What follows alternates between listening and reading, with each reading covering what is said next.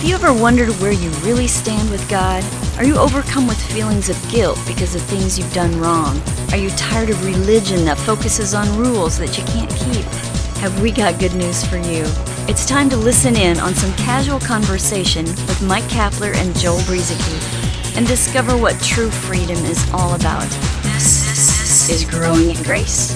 Hey there, welcome to Growing in Grace. I'm Joel, the Breeze Man, and Mike the Cap Kapler uh, with me again, once again, for our Growing in Grace program. We've been spending several weeks here on the topic of game changers, things that have uh, kind of basically have helped to revolutionize our lives in Christ. Not that uh, Christ in us has changed, so to speak, but we have become more and more aware of the reality of that life and what it really means and how it's lived out in our day-to-day lives. And so we've spent several weeks talking about some of the oh some of the key things, some of the key issues that we've come across that have really helped us to understand that. And uh, we think we're going to wrap it up this week unless more things come to mind. But we'll be getting back to regularly scheduled programs uh, next week, whatever that means, because there's nothing regular about what we do.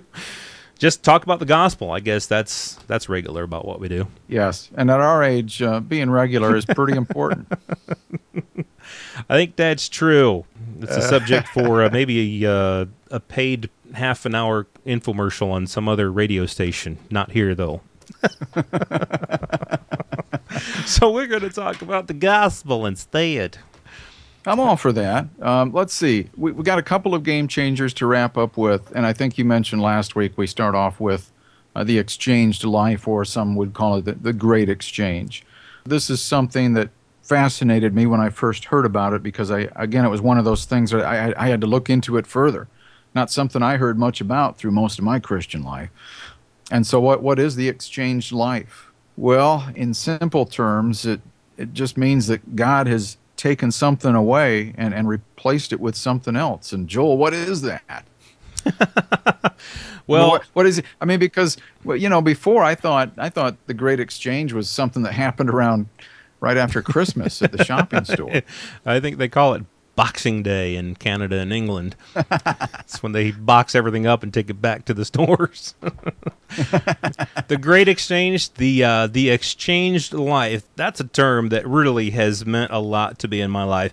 I'm not necessarily a person who really likes slogans a whole lot. I mean, I think there are some slogans that are really really cool and and you know they they have meaning and you know there's a good reason to have slogans and to have uh, things like that. And in this case, this slogan, this phraseology, this term, whatever you want to call it, the exchange life really helped some lights go on for me. In short, there's two things about it that stick out to me about the phrase and there's more to it but these the two things that stick out to me in the exchange life the great exchange that happened is that my old life in Adam was exchanged with Christ's life in me I, I was born in Adam and uh, I was born a sinner what happened was that Christ's life came to replace that. It's not that I changed from a bad person into a good person or from doing bad stuff to doing good stuff, but rather that the old Adam life that I was in died and uh, the new life came in was Christ's life in me. So that's the first thing. And then the second thing is that my sin was exchanged for Christ's righteousness. As we talked about last week, he who knew no sin became sin for us so that we might become the righteousness of God in him. So, a quick summary of those two things my old life in Adam died and was exchanged for Christ's very life in me. And the sinner that I was, my sin, was exchanged for the gift of God's righteousness. Yeah. You know, um, in Colossians 1.20, something we've touched on here in recent programs, it basically says that we are reconciled to God now. The word reconciled, it has several positive and, and really strong meanings, and one of them is exchange. Uh, so when we were enemies of God, so to speak, we were exchanged to God. So beyond dying for our sins, Jesus took our place so we could take his place. He received what we were and what our lives deserved, while we received what he is and what his life deserves, this exchange that took place. It's really an, an incredible thing. And, and again, it, it ties into our, our identity in him, understanding that. Yeah, and uh, you know the thing about the exchange of life, just real quick, it's a it was a term that was coined by Howard Taylor, his uh, father Hudson Taylor, uh, basically tried his entire life. He had tried as as a missionary to China. He was trying so hard to live the Christian life, trying so hard to do work for the Lord in the mission field and, and in whatever else he did. And, you know, a lot of good things came from that. I, I guess from what I understand, a lot of, you know, he helped in the salvation process of, you know, of course, God does this himself, but he was uh, very instrumental in a lot of Chinese people coming to Christ. But in doing this, he basically, you know, the life and energy was basically just zapped right out of him. And uh, he, he just he knew that something was wrong, and so in a moment, in a kind of in a flash, he uh, realized that Jesus said that I am the vine, you are the branches, and he realized. And I'm actually reading par- partially here from um, AELM.org, the the Association of Change, of Exchange Life Ministries website, AELM.org.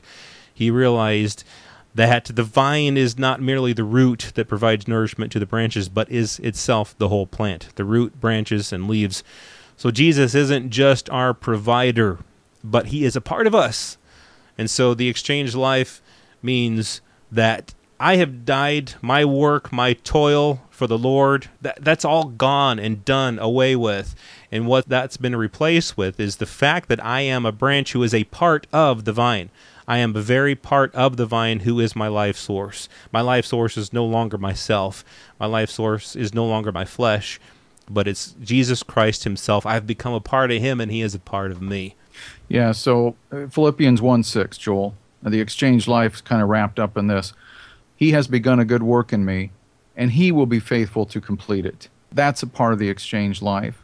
Jesus received what we deserve, we receive what he deserves. He was made to be our sin, we were made to be his righteousness. He received the penalty of my that my sin deserved, and we're receiving the blessings that his righteousness deserves.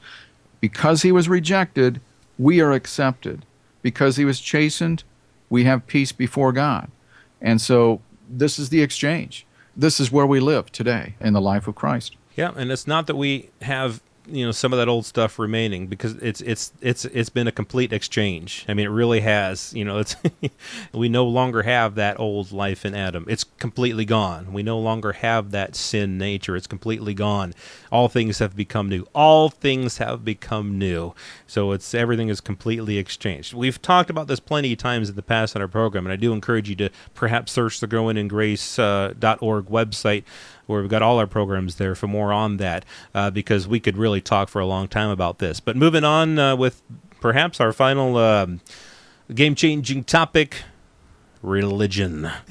As at the time of this recording, uh, Steve McVey has just recently posted a uh, a blog post about God's grace, and one of the things that he said on there that just really, really stuck out to me is that religion is the greatest enemy of grace.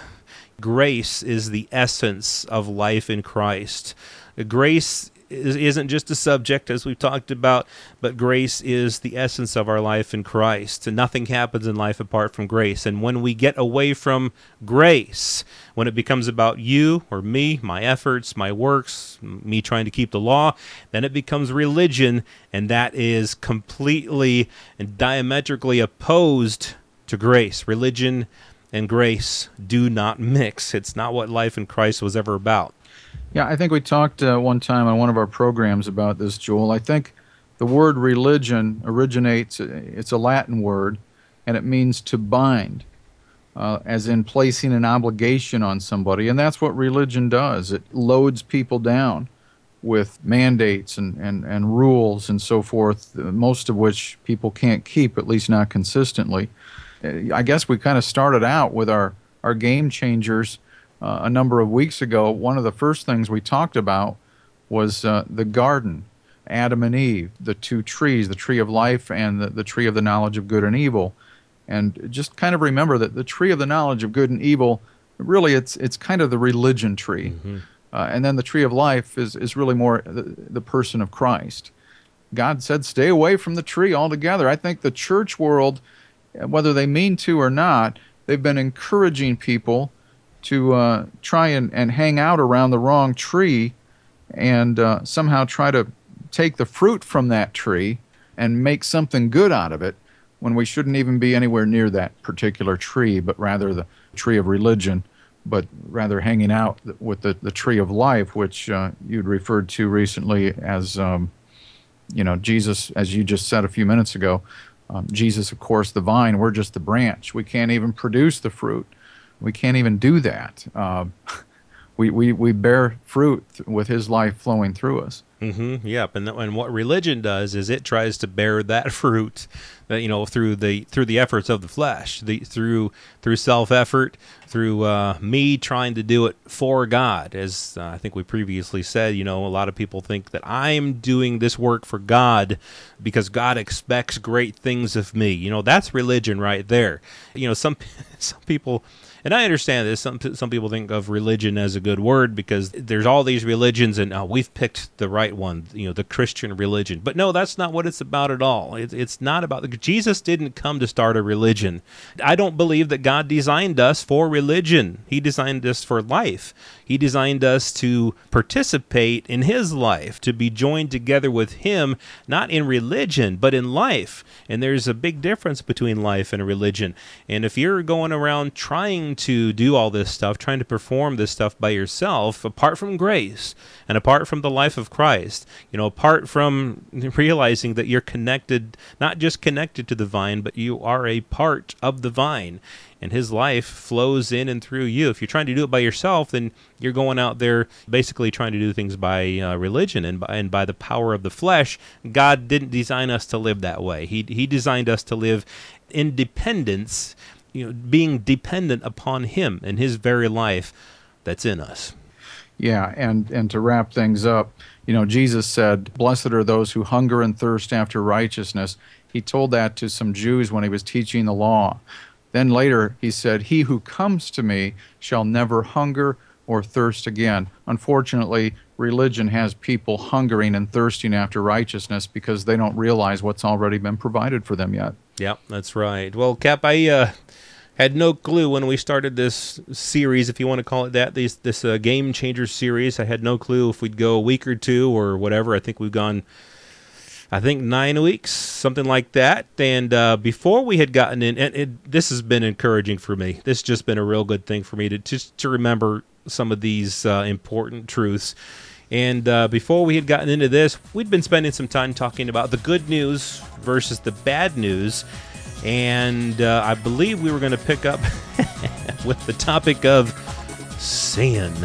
So uh, next week on Growing in Grace, we'll be done with the Game Changers series and getting back to some of the, you know, talking about good news versus bad news. Many people think that life in Christ is all about talking about sin and being against sin and preaching against sin. so we'll uh, share some of that next week right here on Growing in Grace. Thanks for listening.